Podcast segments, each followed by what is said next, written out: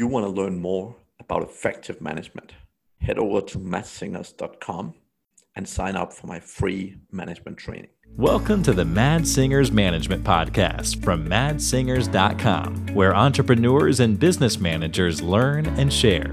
If you like the show, don't forget to leave a review. Hello, and welcome to this episode of the Mads Singers Management Podcast. Today I'm joined by Beth Miller. Welcome to the show, Beth. Well, thank you, Matt. It's um, a real honor and pleasure to be talking to you today. Excellent. I'm excited to jump into the conversation, but before we do that, do you mind just starting with a quick introduction for people who doesn't know you? Yeah, sure. I um, I lead Executive Velocity, which is a talent management leadership development advisory firm, and we work primarily with small, mid-sized companies, upwards of 300 employees so we will work with uh, business owners and um, their leadership team, as well as help identify future leaders and develop them as well. That sounds exciting. And that's, I mean, what, one of the things I love the most about management is really building teams, building companies, and developing stuff, right? So that is probably why I'm so excited for today. Right. Let's let's jump right into it. The the biggest the biggest issue for for definitely a lot of smaller businesses is is really getting the right. Well, I, I see there being two problems. One is hiring the right people, but also a little bit the challenge of actually putting the right people in the right seats. So sometimes I see people hiring great people, but putting them in a totally uh, wrong roles based on their personality yeah. and skill set and so on, right? So I, I think if we start out with hiring, what's sort of the, the mindset and what's sort of the, the philosophy you follow around that? Well, I, my philosophy is is have a good process. Um, a lot of smaller businesses um, really don't have a hiring process. You know, they'll have a job description, they'll get some interviews in, uh, interviews, some resumes in, and then they'll they'll interview kind of randomly. They don't have specific questions that they've created for that position so that when they get to the point of trying to make a decision, they don't have the same data that they have acquired from, from each applicant. Um, the other thing I see nine times out of 10 with smaller businesses is they don't use an assessment that will help um, eliminate a lot of the bias as it relates to um, hiring. So those the the process is probably the one thing that I see is is missing, um, and then the other is is actual interviewing skills. Nobody nobody's taught how to interview. Generally, you know, you get a job, um, you become a, a, manager or supervisor, and all of a sudden um, you have to hire somebody. And HR may have um, you know helped bring in applicants, and you're handed resumes and you're never taught how to ask really good questions and listen for the right kind of answer. So that's it's it's the the skills of a manager and the process that. Yeah, I, I find it really, really interesting, right? I, I tell all the small business owners I work with, I always tell them the same. Like the two most important things as a business owner or a manager, the two most important things to work on is the ability to hire the right people and your ability to build good relationship with them and develop them right? That's for me the two most important things you do. Because if you get the right people on board everything else just becomes that much easier right? We agree. I think let let's try and break it down a little bit because I think definitely, as you say, a lot of people don't really know how to go around that. So if we if we start with sort of the, the start of the recruitment process, and I, I, I tend to always start with sort of the role, right, and and mm-hmm. figuring out because this is also where a lot of people are, are wrong, or not wrong, where they get confused. It's like you know, I'm I'm just myself right now. Who am I going to hire? Yeah, and and um, oftentimes new managers, inexperienced ones, hire mini me's, the people that um, are very similar to themselves. I, I see that a lot, especially when I do assessments um, for, for candidates. Um, I was just doing a, a couple the other day, and I know this company really well. And uh, they gravitate to that same profile of the the CEO business owner. And the problem is is is that now that team is is lopsided. There's they they've got a lot of spontaneity in the on the team and they don't have a lot of planned people on the team. So, you know, you need to you need to understand what you bring to the team and what you need to fill that yeah, and, and, and it goes back to one of the most common sayings, right? Like people always hire people like themselves. Yeah, and exactly. Th- that is that is so true, and I love the way you put it. I, I think the, the the way I tend to look at it is fairly similar. Um, I, I think when you're starting a business, you can either uh, you need to look at the business and the situation as well because you can either hire someone to do what you're doing right now or you can hire someone to do something that's not getting done today right so right. if you're the product person mm-hmm. and you're really good with the product you could hire a sales guy right, right again, if you're doing a ton of sales and you need more sales, you can hire another sales guy as well, right? So that there's there's a bunch of options that you can look at in terms of who is the right first hire, right? And and I, I think that's that there's not really a right or wrong answer to that one. I think in all small businesses though, you you wanna hire flexibility, right? Because when you when you only have a few staff members, it's important for people to be versatile, right? Very, yes. Yeah. Okay. And um, that I think the the other um, challenge is that um, when you are hiring those versatile people, is that if you're if you're trying to build like a, a, a software development company, for instance, you're going to want some people that are really really deep in the, their knowledge of programming or whatever it is. They're not going to be as flexible yeah. as as the maybe the marketing person is. So you've you've got to have that that balance um, depending on what kind of, of company you're building. Yeah. Yeah I, I, totally agree. And this is probably one of the areas where i see the biggest collapse of small business because uh, particularly developers really like other developers. And i see so often where you see a team of two or three people who are yeah. all developers partnering and it just it's not a good combo, right? Well, yeah, because they're you're you're not covering your bases on other things like you know finance and marketing and, and things like that. Yeah. yeah. Okay, so that makes sense. So so basically, start out figuring out who is it exactly you need. Uh, how, how, do you go around? So you, you mentioned something very particular around the sort of questions to be asking and so on. I actually yeah. let, us say sorry one step before that. So uh, finding the candidates, getting the right sort of people in front of you in the first place, right? Mm-hmm.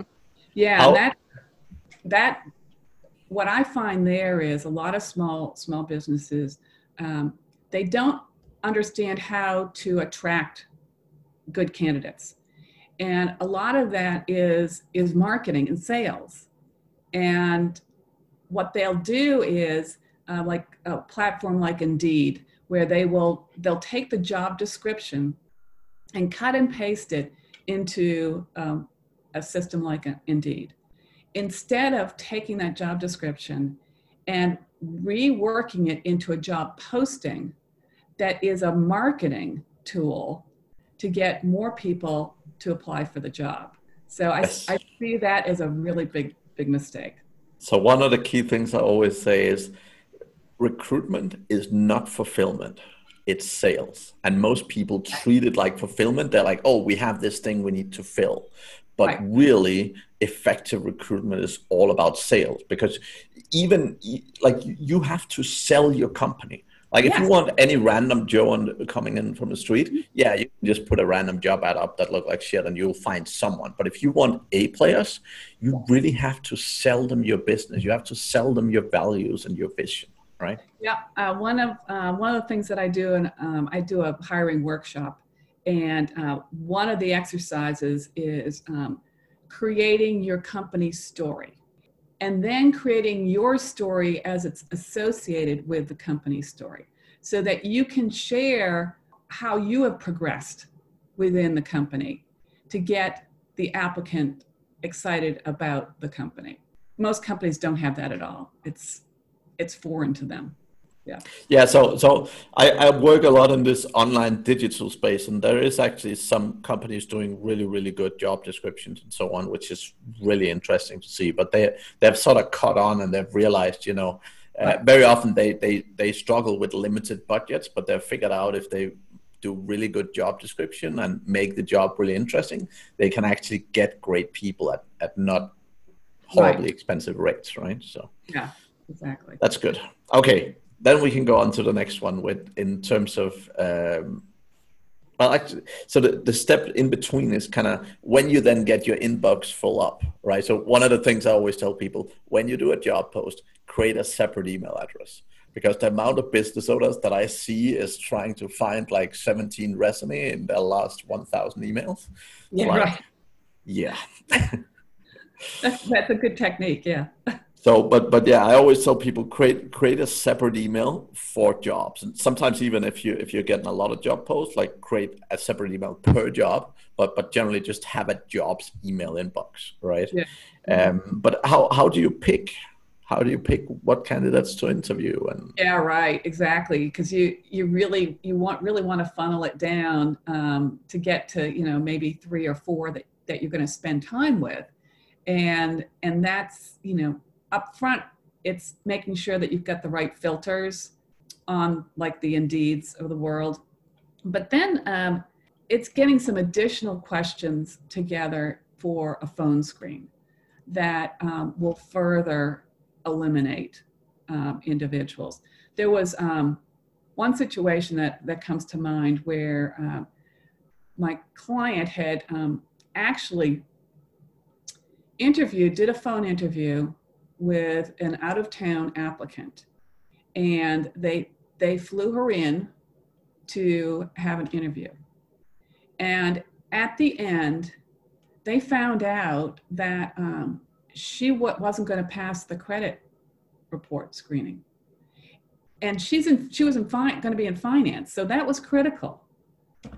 And so if they had asked that question in the phone screen not only would have they saved their time but also their money.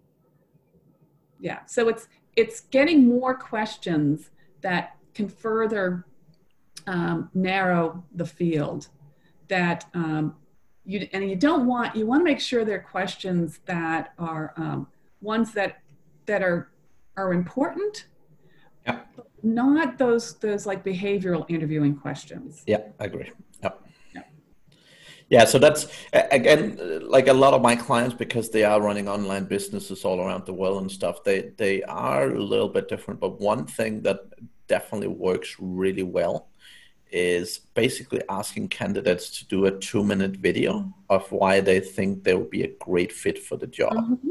Yeah. I think that is probably my absolute favorite because I mean when when we do it right, like I, I think probably fifty percent of the people I can like we can remove from the process just from that two minute video, right? That's, that's um, a really good technique. I've heard I've heard something similar, but not from a video perspective, and that is some sort of written, you know, answering some sort of question as it yeah. relates to to the position. Yeah. So what uh, the the reason why we found the video to work really well is first of all you can hear how people communicate, right? And and from behavioral standpoint and so on, you can you can figure out the behavior as well, which is which is powerful. But then I think it's also uh, so for us, a, a lot of our clients also deal with you know people in various countries and sometimes you know testing simple things like english communication skills and so on right. can be important uh, but also I, I think just getting the feel for people. Like you know, mm-hmm. sometimes um, I remember one client like this this woman was applying for a job and she was sitting recording a video in her car with three kids screaming on the back seat and so on and it was it was just obvious that she didn't take it that serious right, right because exactly. if you really wanted the job like right. that's not how you do a video but but those kind of things also like they're not always 100% right but it just helps you eliminate candidates that you know, are potentially not a good fit. Yeah. Uh, so, and any other great tips from you on uh, in terms of candidate elimination in general?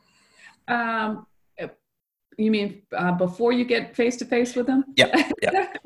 yeah. Um, no, I think those are the ones that I generally will talk to clients about.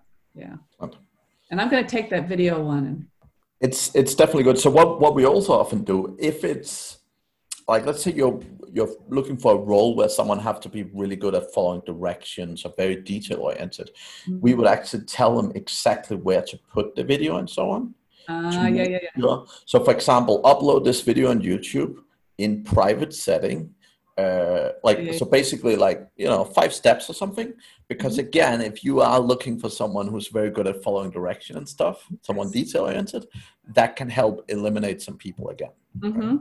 yep and, and again the, what i also like a lot about the video is the fact that you know you have these people that send out like 100 cvs a day and think it's just like a numbers game right? And most of those are generally too lazy to actually spend two minutes doing a video. And and a lot of those people just won't reply. And and that's good right? Yeah exactly. So. get them to self-select out. Um, that that's um i had a really interesting um, situation. Oh gosh a couple years ago there's a high-tech firm here in atlanta who's um, rapid rapidly growing and i happen to know the the founder and he invited me into a um, an interview it was a panel interview and one of the questions that they asked was, What's your favorite swear word and how do you like to use it? And, you know, I, I try to keep a straight face. And after we left, I, I was like, Rob, what's, what's with that question? He said, Well, he said, um, there's a lot of swearing going on in, in our company. And I want to make sure that whoever comes in kind of understands that, right? And there were there were people that self-selected out. Yeah. And that that's that's great. Yeah. Yeah, and again, that's a great way of actually reinforcing your culture and, and right. sharing your culture with potential employees, right? I, I love that example. yeah, that that's great. That's great. Um, okay, so if we then move on to the, I mean, nowadays actually a lot of people nowadays it all ends up being these zoom calls or skype calls and stuff. So right. even like a pre- preliminary call is often with video and stuff as well. But but but if we if we say we're going to like a, a proper interview what how do you determine what questions to ask? And how do you go around that process? Yeah so um, this gets back to understanding the core competencies of your company and um, a lot a lot of small businesses don't understand core competencies. They've never heard of it before. But basically it's you know taking your values of your organization and understanding what behaviors are going to support those values. And then from that what competencies are supporting those those behaviors. So it's a it's kind of a cascading effect. So you have to have a, a competency model um, and large companies get them, you know, they're very, can be very complex. I, I make it a lot more simpler. Um, but once you understand that for every applicant, for every employee, um, they need um, to be accountable, for instance, then, then you create behavioral interview questions to uncover how accountable that person is. And it's a it's a specific question that um, won't lead the witness. So you've you can't you can't use the word accountability in, the, in the, the question. Um, but you know, tell me about a time that you were you know given a project and um, you were working with a number of other people on a, on a team. So you're, you're also, you can get some team aspect in there as well. Uh, but that the, you know, the project um, didn't go well. You know, what, what did you do? And then you look for and listen for in all these behavioral interview questions, you listen for I and not we. Um, and then and then you listen for you know, how did they learn? What was their learning process? Uh, what were the results? You know, did they take ownership for the for the mistakes, or did they pass it along to somebody else? So those you want questions that are asked for for that position for um, that is consistent through each interview so that way you can you can match apples to apples if you're asking different questions of different applicants how can you possibly make the decision yeah, I agree. One one exception though is if if you're asking them specific questions about their resume or their history. But yes. yeah, oh, to- totally. To- totally agree. Yeah, yeah. yeah this is more around the behave behaviors. Yeah, yeah, yeah, yeah. So um, those are that's what I see as a, a struggle for for small, even larger companies will will do this as well. But you know, my, most of my work is again with smaller companies. So yeah. I see see that a lot. I mean, uh, so I, I was really lucky early on in my career. So what happened was I, I worked uh, first with a company called Xerox, and basically they were. I mean, I worked. It was a large company, and uh, there was probably 2,000 people on the site we were at. So it, it, was a big sort of area. And what, what happened was they had the HR department who was usually responsible for recruitment. Yes. And the problem was very often the managers and so on never had time to re- recruit. So actually, even before I moved into a leadership or management position, I actually had the, the, the pleasure of getting to help out the HR with recruiting. Oh, okay. uh, which which was very very interesting, and I, I, I was lucky to get a experience with that very early on, right? Um, because I, I, I think that's one of these big tricks that uh, most large companies just miss because if you let a, a, a recruitment company or recruitment organization just deal with everything and they are not really really good at understanding what you do and what the candidates need uh, that that can be very problematic Yes, because then, then you're being sent um, applicants that you're going to spend time on that's a waste of your time. Yeah, I mean, basically, what I saw happening was that you, literally had someone delivered to your door and said, "Oh, this guy passed an interview. He'll start tomorrow," and you're like, oh, "Gosh, that's terrible." Int- interesting. And I was like, and that that was. I mean, I worked with IBM as well, where where that was also a, a typical approach, right? And uh, I'm like, that was one thing I learned very early on in that experience was that you need to hire the people who work for you because yeah. it's all about accountability. Because what I saw every time someone struggled a little bit, it was so easy for the manager or, or the team leader or whatever to say, oh, well, you know, that's because HR always give me crap people. So yeah, rather right. than actually taking ownership and responsibility, mm-hmm. it made it so much easier for them to push that away. Uh, obviously, that's not a good sign uh, fr- from that individual, but. I can understand it as a person. Like I've managed people, and you know, if if you just have someone dump down your leg uh, in your hands, and you're like, why on earth would anyone hire this individual? Yeah. That's uh, that's definitely an interesting uh, situation, but it's it's super relevant to entrepreneurs though, because I see this happening a lot, where either the business owner is trying to hire for some of his or her managers, uh, or Mm-hmm. Or they don't like hiring and they let other people in the company hire people for them. Yeah. And both of those are, uh, uh, from my perspective, misfit, right? So basically, my my philosophy is very, very clear. The person hiring, making the final hiring decision, is the person they report to. Yes. Right? So if I have a new manager that I've never interviewed before, I would still go in the interview with them. I would still support them through that interviewing process if I feel that's the right thing. But in the end of the day, I will always let them make the final choice because it's their responsibility to make right. the person deliver, right? Exactly. So, yeah. yeah. Right. So interesting. I, I, I like that. So lots of behavioral focus questions. That's always useful. Um, any particular sort of points or any any particular things that you've seen otherwise that really work well doesn't work well and so on in terms of interview questions specifically? Not specific questions because you know everybody has a different set of core competencies that they're yeah. they're looking for yeah. But the people that, that get them right um, are the ones that will will make better hiring decisions.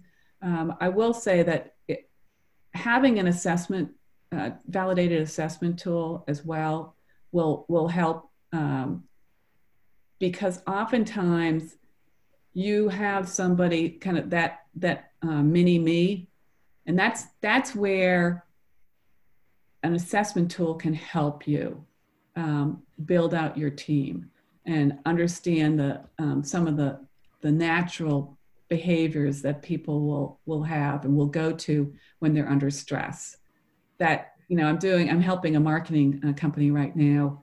They're um, in the midst of hiring a number of folks and for some reason they keep choosing these mini me's. And and but the assessment lets them know that. And so now you know they've they've got one person who who's really good at what what they do and we're profiling that person and we're we're now looking looking back at the at the job posting you know how are you who are you attracting and your filters to get to the point where you're you're getting all these mini me's there's something wrong in the, the back end that we need to figure out Right. So th- this is actually one thing. That's a great point because this is one thing that one of the problems is when you're writing a job description, you often write it the way you like to read it. Yeah. And what that often means is that you appeal to people who communicate like you. Exactly. So if you're very straight to the point, very goal oriented, you yeah. know, then then you're looking for a job description like that. So if yeah. you're writing the job description, you that in itself in many cases will make it more likely to find more people who have a behavior that's more similar to your own. Right? That's a that's a great point. Great point. Yeah. Okay, that's good. What I mean, I, I, I am I'm a huge fan of, of a particular assessment tool. But what what what do you usually recommend uh, from? So I actually use um, uh, an assessment. To, first of all, they need to be validated.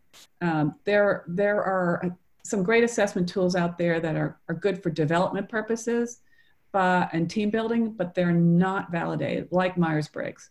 So um, make sure that if you, if you're using an assessment tool it's one that's validated for hiring purposes. Now, the one I use um, happens to be an assessment that comes um, from Georgia Tech here in Atlanta, Georgia. And um, the, the owner um, I happen to know and known him for a long time.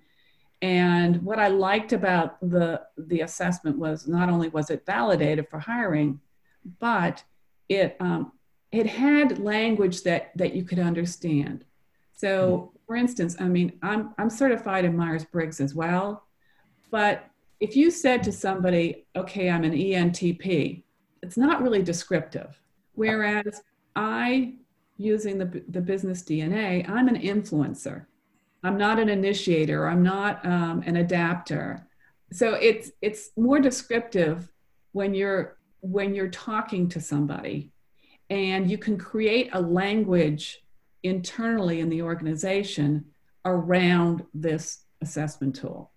So that people then understand okay you know um, beth is an influencer and her strongest um, factors are creative and spontaneous.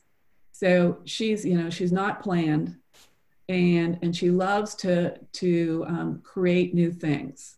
And that also means that um, from a communication standpoint she likes high level bullets and visual visual uh, cues versus um, somebody who's, who's into the detail. Yeah, I like that. I like that. So, so I'm I'm a, a, an absolutely humongous fan of uh, the DISC framework. Uh-huh. Um, and and the reason I love DISC above anything else is the fact that it is so when when you're good at it, it's so simple to tell yes. people personality from their behaviors. Yes. So my, my fundamental problem with all the assessments is one, a lot of people don't know themselves very well, and mm-hmm. often assessments reflect that. And two, in interview situations in particular, no matter what you tell people, they will always pick the answers they think you want to hear. Right. So even if you tell people like, oh, it's an assessment to understand your personality, I've, I've seen it so many times where, you know, people are consciously sitting trying to second guess what are they looking for right? And and i see I, have I've done a lot of tests where you know i've seen a, a person's personality and and then you look at the test at the interview stage and just it just doesn't match right? That's interesting. You know i think you know, DISC DISC is one that that will measure the natural and then the adapted. So that that adapted is probably the one where things kind of go awry. I mean, it's it's pretty hard to to really game the system. A lot of a lot of assessments will have what's called the the bullshit factor, and they will uh, alert guess you know this this person this some of these responses are are highly counter yeah. to to um, previous ones. The the business DNA does not have that, but what it does, it's it's highly validated. Uh, what it does is it it measures your personality, your behaviors that were built between zero and three years old. So it's things that that worked for you as a kid. So what, for instance, um, one of the things that it uh, measures is um, self-reliance, and I am like off the chart self-reliant. Well, my theory is is because when I was five, I had three younger brothers. I had to become independent to survive because my mother was busy with uh, number three and number four. So that those those things were built in really early on. Now, that can be good and bad.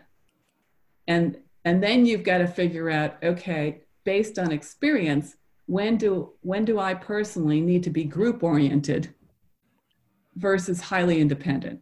And yeah. that's when you get into the behavioral questions as well. If, yeah. you're if you're looking for a, a team player who builds consensus and you see somebody who's highly independent, you need to ask them questions of, you know, tell me about a time when you had to build consensus with a team and how did, how did you approach it and stuff like that. Yeah, yeah I, I, find I find that super interesting, right? Because my, I mean, I've I've worked with DISC for probably about 15 years now, so I've I've I've invested a lot of hours, and, and what I do see is similar to what you're saying is that basically people's natural behavior it's either something they're born with or something that happens to them very early on, right? Yeah. Because I, I I I mean you can see a three year old kid when you look at their behavior you mm-hmm. can understand their natural behavior and you can understand like what they're going to be like when they grow right. up right? Exactly. Um, and and i think that that's what i find uh, like, like honestly when i first started learning about this you know as kids you're always told like everyone's unique and all this yada yada. Yeah. but when you actually start learning behaviors and you realize no we're not actually we can we can be boxed in pretty well right? That that's both interesting but it's so valuable particularly in recruitment situations right? Yeah. uh, and and particular roles where i've seen this play out is in roles when you're hiring accountants and it's particularly the detail oriented roles because yes. very often that's people who are not very good at selling themselves yeah Mm-hmm. And what you often have is you have these sort of more salesy people or more assertive people coming into those kind of interview. They're needing a job, and they're the, the thing is they talk really well for themselves, and they're really good at you know selling themselves. And I see so many business owner ending up with people in these type of data, very detail oriented roles where it's just absolutely not the right fit because of this. Right, and that's where an assessment will shine. It, exactly. Yeah. You'll be able to see right away, you know, okay, this person has been an accountant for the last umpty ump years. How often can they be detailed? And yeah. you know, is that putting them under stress? I I personally um, majored in finance, which but it's not something you enjoy. No, the first seven years of my professional life, I was having to do detail work and it was stressing me out. I was not, you know, I was good at it, but I didn't, it wasn't a passion of mine. And, you know, fortunately at the time I was working for a large company and I was able to transfer into a um, sales training position and, and moved into sales. But if I had had that ability to take one of those assessments back before I declared my major, I probably would have changed to marketing or, you know, organizational behavior, something like that, versus finance. So and and it's actually it's it's funny because it's one of the things that I'm like I cannot understand like colleges and schools and education systems and so on that they don't do this kind of thing. Right. Uh, again, and I see it both ways. Like I see people who start like they see like oh these you know developers they build these great companies and suddenly they're a billionaire and you know all this stuff and it sounds cool to them and they start this four five year education and you're like yeah they I mean, they get dizzy when they spe- see a spreadsheet with 10 numbers on it, right? They're never right. going to be a programmer. And, and it's, I find it so, I find it annoying to, to some extent, but so sad really that educational institutions aren't utilizing that kind of information yeah. more to actually help people make good choices. Because yeah, I know they're all trying to fill quotas and get people to pay, but like you're so yeah. much you're so much better off if people right. actually have a successful outcome. Right. like it's so much easier to be a teacher. It's so much better for like your reputation and everything if if people actually have a great outcome from being in your school right? Yeah don't get don't get me on that whole no i'm I, I, I, I, realize i'm probably running in the, in the wrong direction right now so. Right let's let's go to the sort of final hiring decision. So you you've you've interviewed really well. You've found a couple of people that are that are well. So basically, I have a filter saying I sometimes see people hire the best person, yeah, even if they're not good enough, and and that's a risk, right? So one yeah. of the key things that I always tell people is the first thing: don't get fall in love with someone. You need to sit down and say, "Are you comfortable? This person can really do the job well."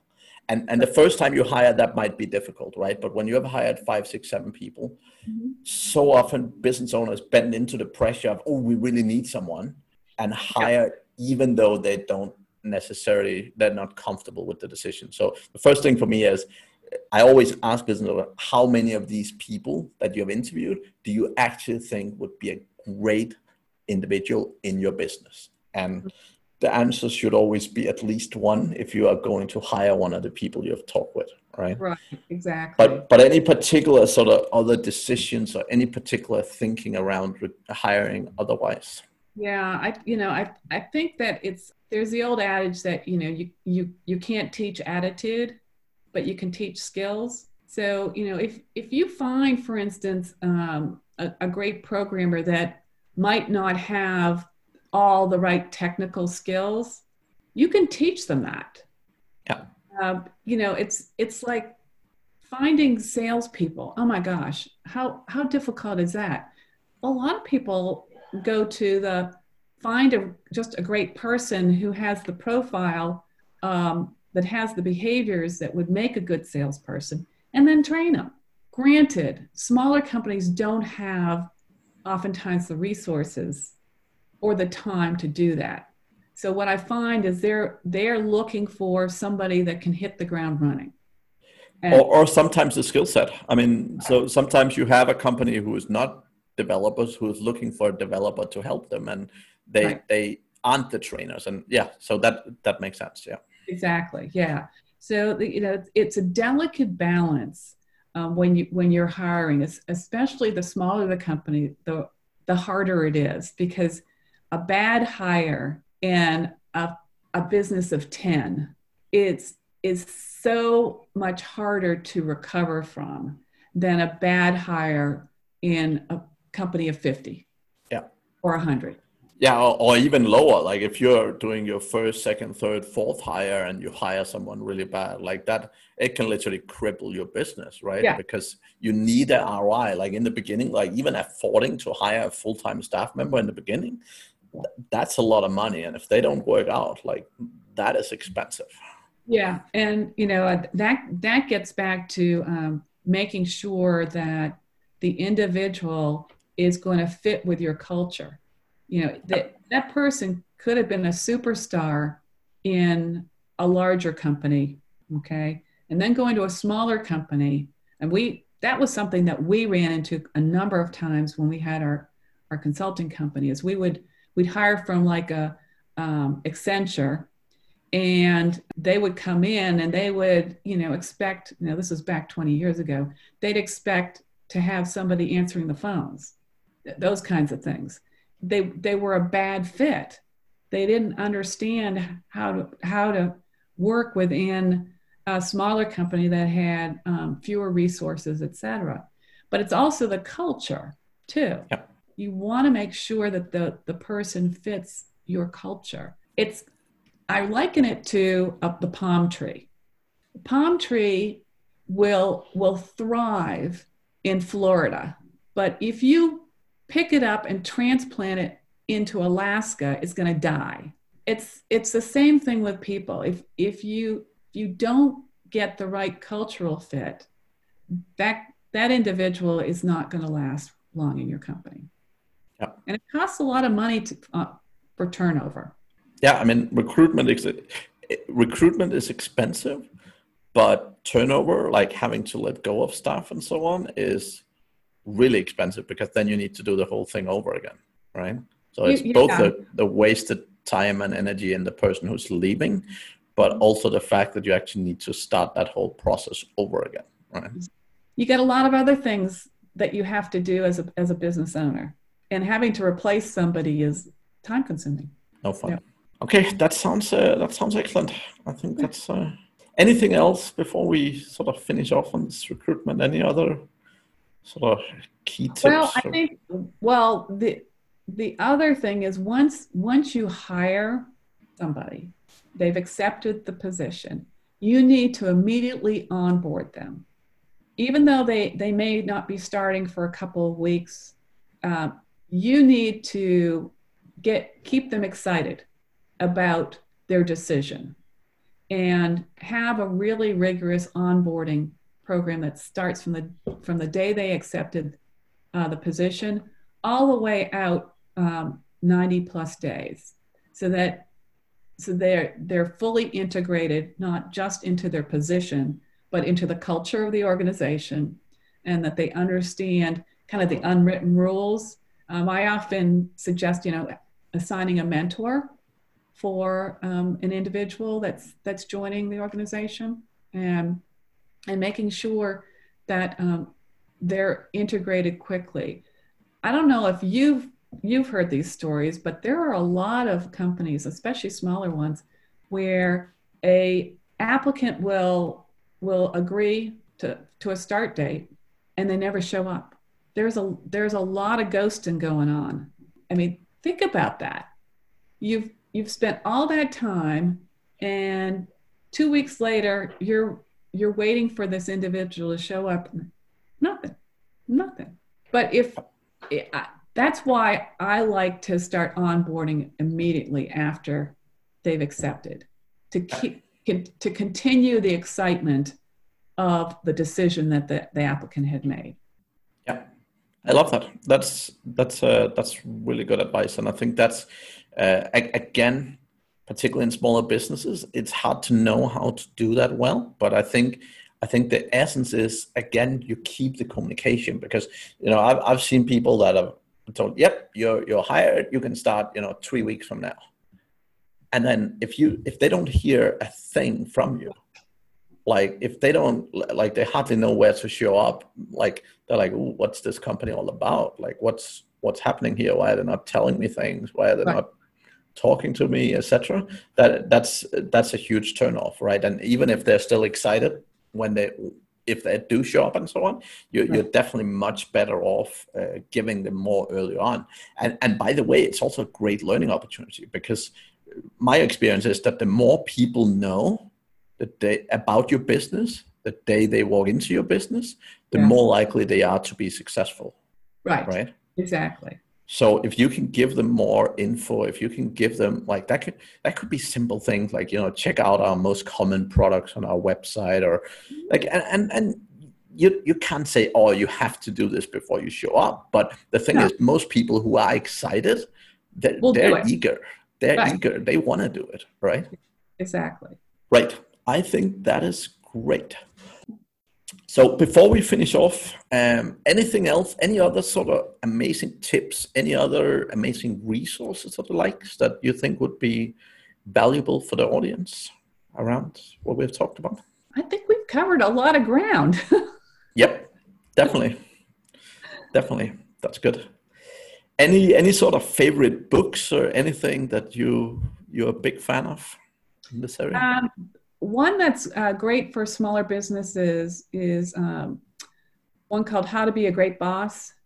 It's mm-hmm. written by Gino Wickman. I'm, I'm, not sure if you're familiar with Traction. Love Gino Wickman. Yeah, yeah. yeah.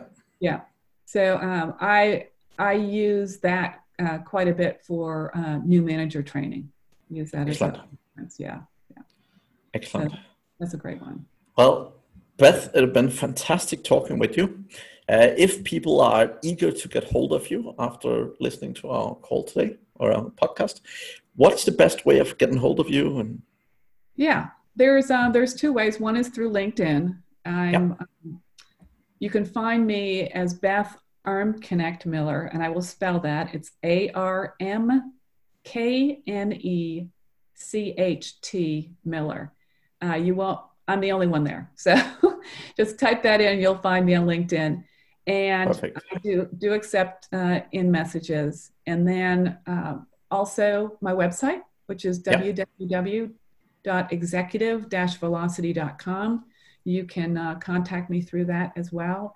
And on that website, I've got a lot of free resources that are downloadable that will help you in uh, your hiring process. Fantastic. That sounds amazing, Beth. I will include the links to all this good stuff on the show notes as well. So for the audience, if you do want to get hold of Beth, you can also find it on the podcast page. So thank you very much for joining me today, Beth. It was a pleasure thank talking to you. I enjoyed it. Thank you. Thank you for listening to the Mads Singers Management Podcast. Please leave a review, it means the world to us. You can also learn more about management at madssingers.com.